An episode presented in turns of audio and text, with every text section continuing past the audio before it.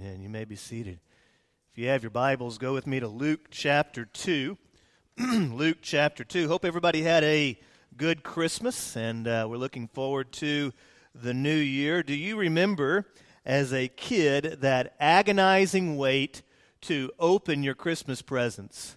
I, I, as a father now, watching my kids, I, I actually felt a little bit sorry for them throughout the month of December because they were so excited for that day to come where they got to open their Christmas presents, and, and society just taunts them. You know, it's like everywhere they go, it's Christmas. You see Christmas everywhere, yet at the same time, it's not here yet. And so uh, it's like, na na na na na, it's not Christmas. You can't open your gifts yet. And, but finally, December 25th arrives, and all that hope, all that waiting is over, and it's time to open the gifts. Now, confession time, and this won't leave the room, okay? We're just 945 service here. Uh, other than the podcast, which can be heard globally, this doesn't leave the room, all right?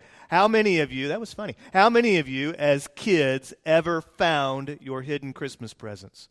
How many of you ever found, yeah, several, several of you, yeah, I know, I, I found my hidden Christmas presents a few times. My dad thought that if he kept them in his trunk that I wouldn't notice them, but I noticed them there and I was actually pretty adept at taking the scotch tape off the back of the gift and kind of peeking in uh, to the gift. Finally, my mom started catching on when all the paper was torn a little bit, and so she like bought stock in scotch tape or something like that, and would tape those things down so thoroughly that there was no way I was going to look into those to those Christmas gifts. But waiting is actually a big part of the Christmas story. There were generations that were called a remnant that were waiting for the Messiah. They were waiting for God to do something that only He could do. They were waiting for Him to send a Savior. And for hundreds of years, there was waiting. Now, think about this a 400 year period of time, people are waiting for God to send the Christ child, waiting for God to send the Savior. There were people that lived their entire lives waiting. They were faithful. They did the right things by God. They were hopeful that God would send his son. They lived and died waiting, and some of them throughout their entire lifetime they waited, and when they died, the Messiah still had not come. Now, let me ask you this question What is it in your life that has you waiting on God? As you take inventory of your life, what is it that has you waiting on God? Perhaps it's a job. You're waiting for that new job. You're waiting for that promotion at work. Maybe you're a single person and you're ready to find the right one. And so you're waiting for a spouse. Perhaps uh, you're married and you're ready to start a family. And so you're waiting for a child. Maybe you're a parent and you have a child and you're waiting for that child to come back around to wisdom. Uh, maybe you're waiting for guidance in a decision. Maybe you're in school and you're waiting for graduation. Perhaps you're sick and you're waiting for health to return to your body. In all of our lives, we go through these seasons of waiting. And I want to take it even one step further and say that there are times when God calls his people into a season of waiting. Sometimes there are God driven reasons that we wait. So, how do we wait well? How do we become good at waiting on God and His timing? Now, this is particularly difficult with an American culture because you may have noticed in looking around at society, we don't wait very well as Americans. Do Americans like to wait? No, we want our coffee to be instant. We want our entertainment to be instant. Uh, we, we want things right now. Americans really don't know how to wait, and yet waiting is a part of life, and it's even a spiritual discipline to learn how to wait well. So we're going to look at a part of the story of the birth of Christ that people don't look at that often. It's found in Luke chapter 2 and verse 21. It's normally titled something along the lines of the dedication of Jesus. The scene is the temple. It's about 33 days after the birth of Christ. So some time has taken place from the nativity. The presents have already been opened. The paper has already been picked up in the living room. Everybody's already gained five pounds. Capital One Bowl Week is even over, and uh, people are now hitting the gym trying to uh, repent of their sins of too much pumpkin pie and too much uh, food. I mean, that's where we are. It's about 33 days after the birth of Christ. And the scriptures say in verse 21 when the eight days were completed for his circumcision, he was named Jesus the name given by the angel before he was conceived. And when the days of their purification, according to the law of Moses, were finished, and that's where we get the 33 days because that was the days of the purification.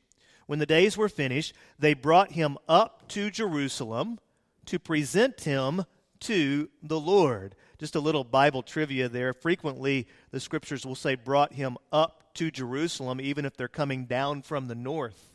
And the reason for that is that uh, you went up in elevation to Jerusalem. Uh, whenever you're walking, you tend to measure things by whether or not you got to climb a hill. Okay? So they brought him up to Jerusalem to present him to the Lord, just as it is written in the law of the Lord. Every first, firstborn male will be dedicated to the Lord, and to offer a sacrifice according to that which is stated in the law of the Lord a pair of turtle doves and two young pigeons. Now, several things I want you to notice about the passage here. First of all, they give the Christ child the name Jesus. Now, Jesus is the Greek form of the name Joshua, Yeshua. It comes into Greek as Jesus, and it means literally Yahweh is salvation. At eight days into Christ's life, he was circumcised. Now, I won't go too deep into this subject. I realize it sometimes comes up, particularly in uh, discussions when children are being born, things like that. Historically, uh, circumcision has not been so much of a health issue as it was a spiritual matter, particularly with the Jewish people. It was a sign of the covenant that you belong to God. And in historical Christianity, it's frequently been used as an identification that this child is going to be raised in a Christian home, that this, this is a Christian young man or a Christian family. After 33 days, firstborn sons were brought to the temple, and they would also bring a sacrifice to the temple. This was part of the Levitical law. And so Mary and Joseph, who were probably staying somewhere in the area of Bethlehem, a reasonable walk to Jerusalem. They walk to Jerusalem and they come to the temple. Now, just a note here, and that is that you never see the baby Jesus baptized in Scripture. In fact, you don't see babies baptized in Scripture.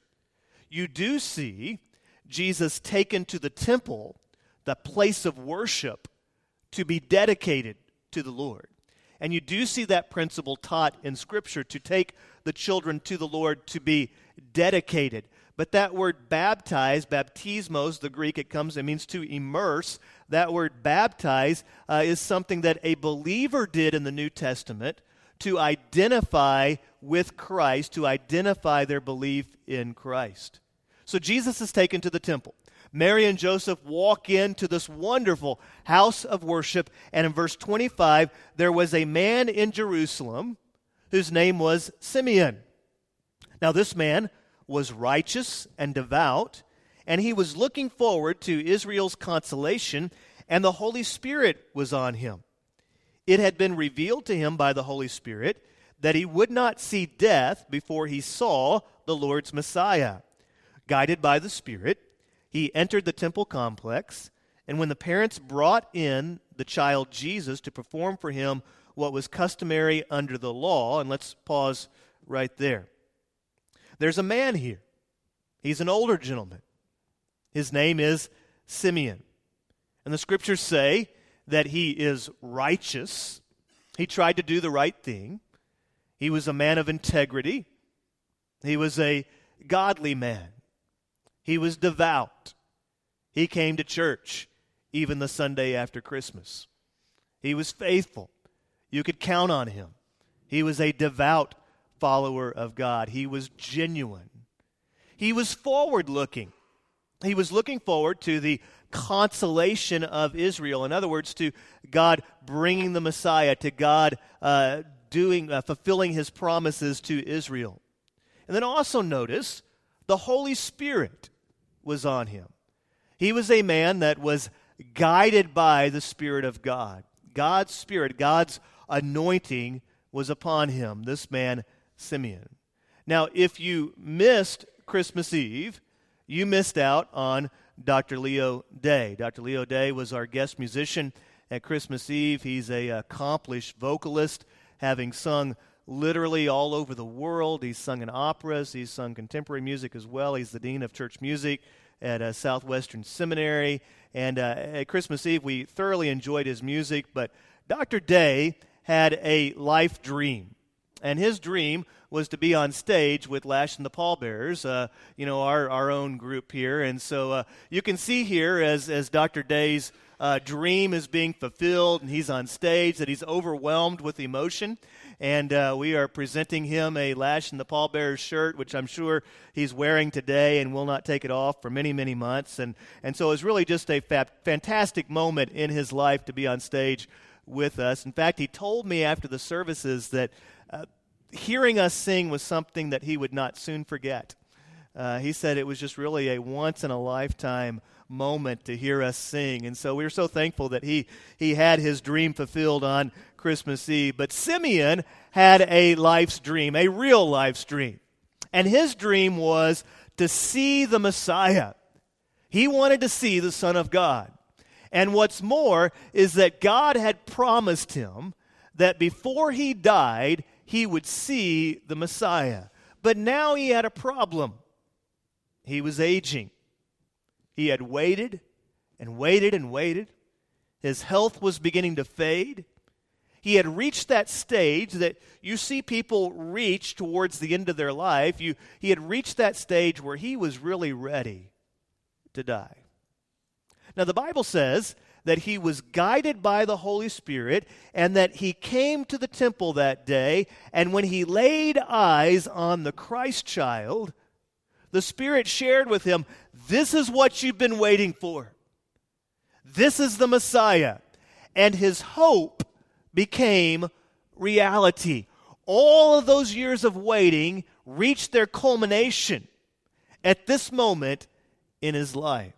So, how does he respond? Well, verse 28 Simeon took him up in his arms, praised God, and said, Now, Master, you can dismiss your slave in peace as you promised. In other words, now I can die.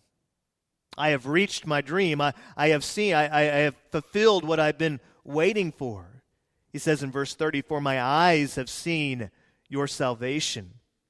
You prepared it in the presence of all peoples, a light for revelation to the Gentiles, and glory to your people Israel. Now, remember verse 32 a light for revelation to the Gentiles, and that was one of the themes of Christ's life. We talked about that last week that not only did he come for the shepherds, but he came for the wise men. Light was coming into the world for everyone. One of the themes of Christ is that the gospel is not just for a select few in a particular region of a particular ethnicity, but the gospel is for all people, and who, whosoever, whoever believes in him shall not perish but have eternal life. The light was a revelation to the Gentiles and a glory to your people Israel.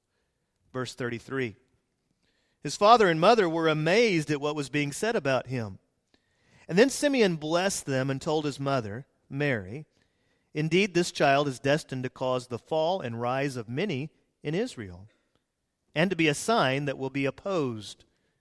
And a sword will pierce your own soul, that the thoughts of many hearts may be revealed.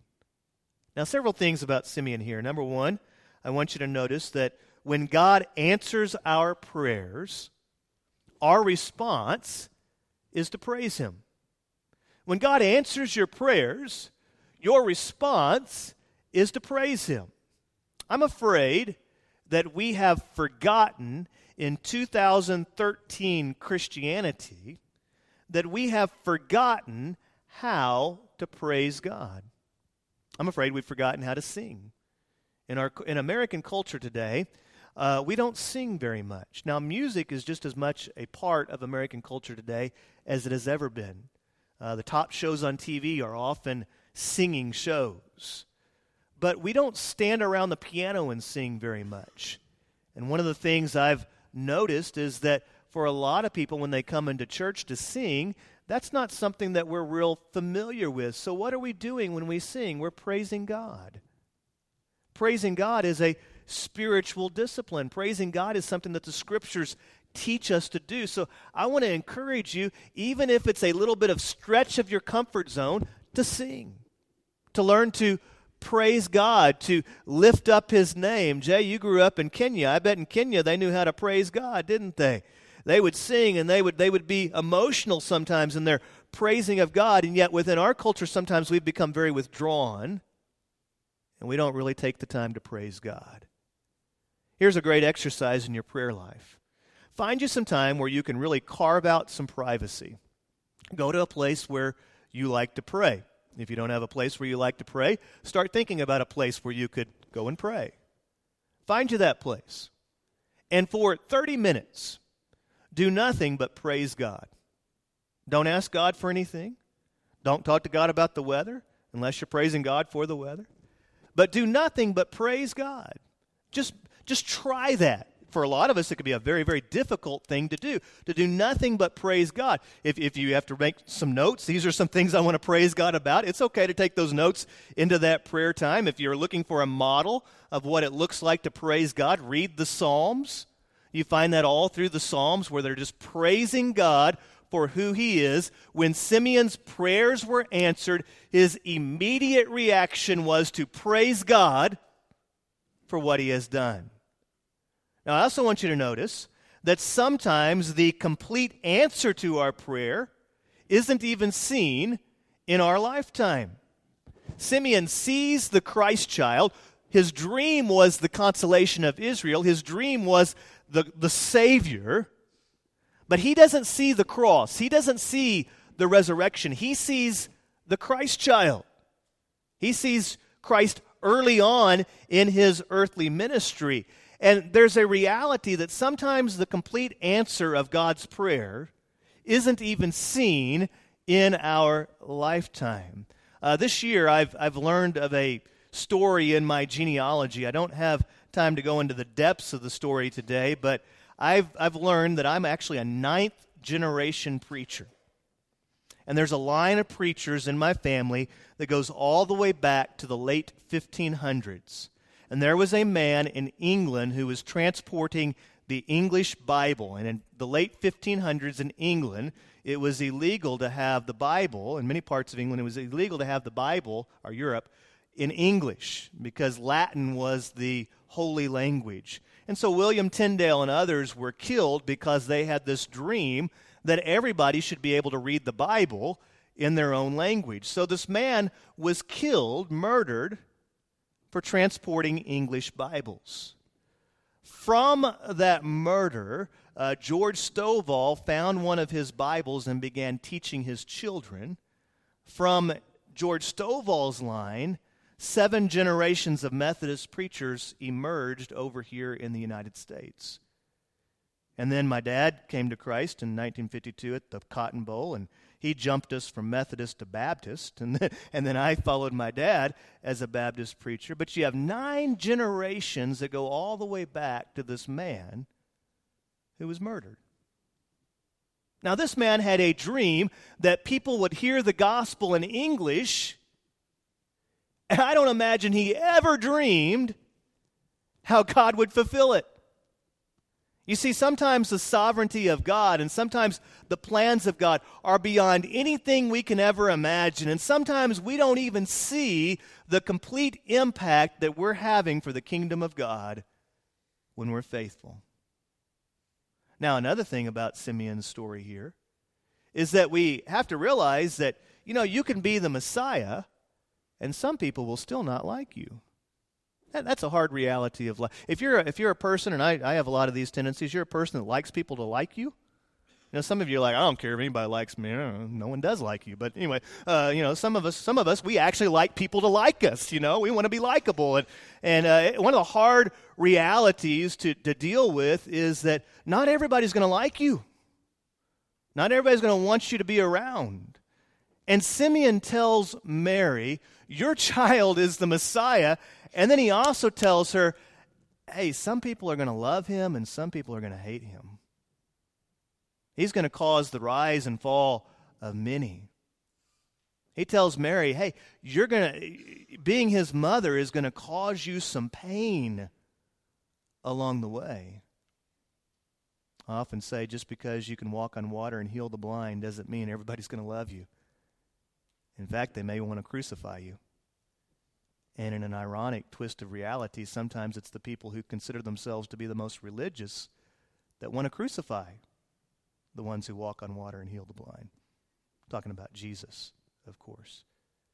So remember this just because you follow God and do His will doesn't mean everybody's going to like you. Doesn't mean everybody's going to appreciate you. Doesn't mean that life's always going to be easy. Verse 36 says there was also a prophetess Anna, a daughter of Phanuel of the tribe of Asher.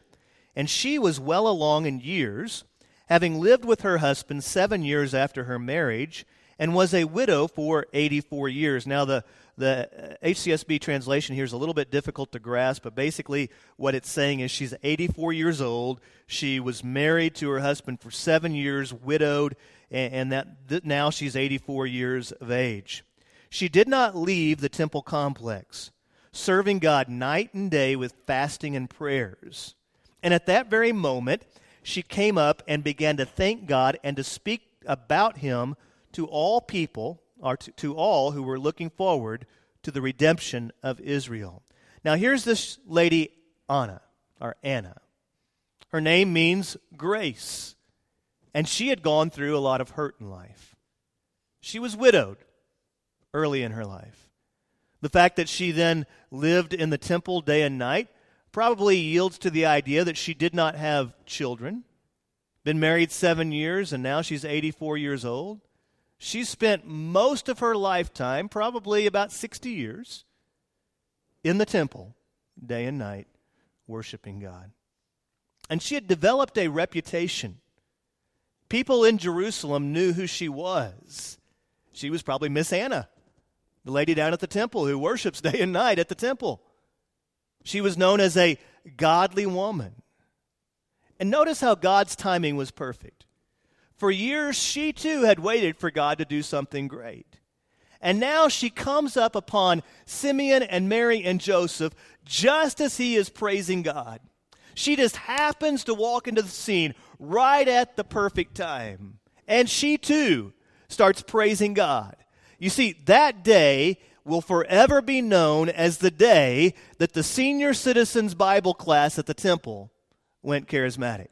Okay? Because the two senior citizens, Anna and Simeon, they were praising God and they were rejoicing and they were just having a fit because the Christ child was among them. Now, notice also, what does Anna do after she realizes she has met the Savior? She goes and tells others. She goes and tells everybody that she knows that was also waiting for the redemption of Israel, that was also waiting for God to do something great. She goes out and she starts telling others that the Savior is here. When we encounter the Savior, our natural response ought to be to tell others about what we have seen. Now, a big part of this story is waiting. Two individuals who had reached advanced years, who had spent their lifetime waiting. It's a story of waiting, but it's also a story of hope, and it's a story of God and His timing. back to my question earlier in the message. What is it in your life that has you waiting on God? What is it in your life that has you waiting on God? Follow up question How do we wait well? How do we wait well? I want to quickly share with you three simple things. I say simple, sometimes they can be a little hard, but three things that we can do to wait well. And for your convenience, all of them start with the letter P because I'm a preacher and we like to do that sort of thing. Okay? The first is this promises. Remember what God has promised. When you find yourself in a season of waiting, remember the promises of God. There's a hymn that starts standing on the promises. Maybe you find yourself as you're waiting being anxious and wondering if God is really there with you. Remember the promise of Scripture that God says, I will never leave you nor forsake you. And rest in that promise. Maybe during this Christmas season, you find yourself grieving and you find yourself missing someone that has already gone to be with the Father. Well, remember the promise of heaven. And remember that God has said, I will send you a comforter, and I will comfort the heart of the one who grieves. Maybe you find yourself right now longing for a better life. There are some things in your life that are needs that you need God to provide. Well, remember how the scriptures say, Seek ye first the kingdom of God, and then all these other things will be added unto thee. Rest in that promise. Find strength in that promise. Perhaps you're frustrated by the state of the world. You're frustrated with the government. You're frustrated with society, and you find yourself just wishing that something would change. Well, remember the promise that Jesus gave us where he says, I am coming again. And when he comes again, he's not coming as the Christ child, but when he comes again, he's coming as the Son of God to make all things new. 2 Peter chapter 1 and verse 3 says, His divine power has given us everything required for life and godliness through knowledge of Him who called us by His own glory and goodness. You have everything you need for a life of godliness through the knowledge of Him who called us by His own glory and goodness. By these He has given us very great and precious promises, so that through them you may share in the divine nature, escaping the corruption that is in the world because of evil desires. You find yourself waiting on God for something? Rest in His promises. Go through the scriptures and look for those promises that God has made, and you'll find stability and strength in the promises of God. Secondly, pray. Pray. If God has you waiting, there's a reason. Is God not all powerful? Is God not all knowing? Is God not God? Yes, God is God. So if God has you in a season of waiting, there's a reason for that. Now, often, the reason why God calls us to waiting is because something needs to change. I teach my children that whenever they pray and ask God for something, that there's three answers that God might give us yes, no, or wait. And when God calls us to wait, it's because something needs to change so that whatever it is that we're waiting on can actually happen. All right, so you're tracking with me to that point? Here's where it gets a little bit more difficult. Often, what needs to change is in our heart. Now, that's where it gets hard. Because often the reason why God puts us in a season of waiting is because there's something within us that needs to change. And he takes us through that season of waiting because he's growing us, he's stretching us. Maybe he's building faith within us, maybe he's building patience within us. Maybe there's an area of integrity that he's going to work on. And there's something within us that needs to change. And we find ourselves in that season of waiting so that God can change that within us. Now, how does God mold the heart? How does God shape the human heart? Well, the greatest way that God molds our heart is through prayer. So often within our mindset, we think of prayer as this is how I'm going to change God. God, this is what I want you to do. And so if I pray enough, if I pray hard enough, if I fast enough, if I be intense enough, then I will change the mind of God. But prayer is much more about changing you. As you draw near to God, as you talk to God, the Holy Spirit begins to shape your thoughts and shape your heart and show you things and grow you and mature you as you return to God day after day, praying about the needs of your life, praying about the desires of your heart. God begins to shape your heart. And I find in my life, and I'm sure you find in your life as well, that whenever you really devote yourself to prayer, you begin seeing the world differently.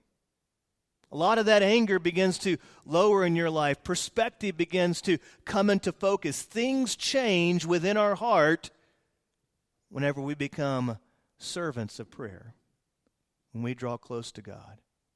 So if you're in that season of waiting, stand on the promises of God and become a disciple who prays. Thirdly, prepare yourself. Prepare yourself. If you're in a season of waiting, and you believe that one day you'll be called out of that season of waiting, then prepare yourself for that day. I, I tell single adults who are looking for a spouse, they say, Lash, I'm, I'm ready to get married. I say, Well, first of all, realize that God's timing will be perfect. Whenever He brings that person into your life, His timing will be perfect. Whether that's next week, next month, next year, His timing will be perfect. So while you're waiting, prepare yourself. Prepare yourself. After all, you don't want your future spouse to marry a slacker, do you? Prepare yourself. If you're in those college years, go to college. Study hard. Uh, get ready for the future. Prepare yourself for that day when God says, okay, here's the answer to what you've been waiting for my great grandfather, they used to call him Pap. He, he was consumed with the second coming of Christ. I mean, from what I understand, I, I didn't know him, but from what I understand, uh, he would just tell everybody that walked by his porch about the second coming of Christ. And he got so consumed with it later on in his life that he actually slept fully clothed. Because he said, if the Lord comes back while I sleep, I don't want to meet him in my underwear. And so he wanted to be prepared. Uh, now, I think that's probably a bit extreme. but the point of all of this is that if you find yourself in a season of waiting, don't waste your wait. Don't spend your season of waiting playing Xbox. Don't spend your season of waiting just twiddling your thumbs. If you're in that season where you're waiting on God, prepare yourself build within yourself a, a, a, a spirit of readiness so that whenever God's timing comes, you're ready to go. If you're in that season of waiting, use the wait wisely. I simply want to remind you this morning that God hears your prayers. You think of Simeon and Anna, two folks that prayed for years and years. They may have thought at times, why do I do this? Why do I pray? Why do I stay faithful? Why do I try to be this righteous person? Why don't I just bend my ethics? Why do I just why, why don't I just quit coming to temple? But God hears our prayers. He has not abandoned you. He has not forgotten you. He's listening. At the appointed time, he will turn faith into reality. At that appointed time, he will turn faith into reality. Your faith in God is not misplaced. Keep trusting in Him. Be faithful. Do the right thing. He's God. He'll take care of the situation. As a minister, one of the things that I do is I walk through life with people. And sometimes I walk through life with people whenever they reach the end of this life here on this earth. And I have yet to walk through that stage of life with someone who says, you know, the biggest mistake I did was place my faith in God. Nobody says that. At the end of their life, they say things like, I should have trusted God more. I should have trusted God earlier. I should have realized that He was going to take care of me. Nobody gets to the end of life and say, Whoa, that whole God thing, that was a big mistake. It's the exact opposite. They realize through the weight of years, through the weight of time, that God is with them and that placing their faith in Him is trustworthy. He'll see us through. You see, often as we are waiting on God to write our story, we discover that He's been using our life to write His story. And what a wonderful discovery that is. When we discover that we are being used by the sovereign one of the universe to fulfill His will. Would you be so kind as to stand with me, please, as we come to a time of commitment? I want to remind you that I'm always here at the front. If there's anything that I may pray with you about, it is always my joy, my honor to pray with you. If you find yourself at a point where you're making a decision for Christ today, whether it be salvation, baptism, church membership, you know, it's always my honor to pray with you.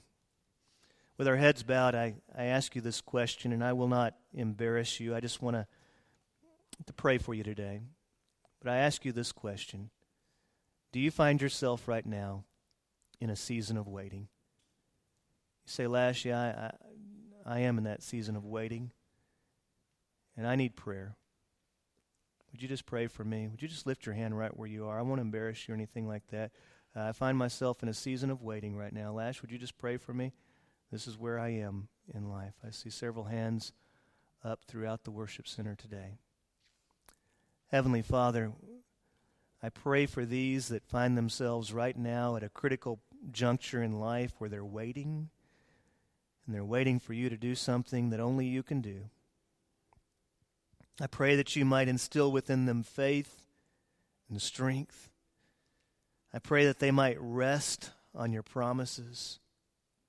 Lord, that they might trust in you to make the changes that need to be made. Lord, that if there are areas within our own soul and within our own heart that need changing, pray, Father, that we might submit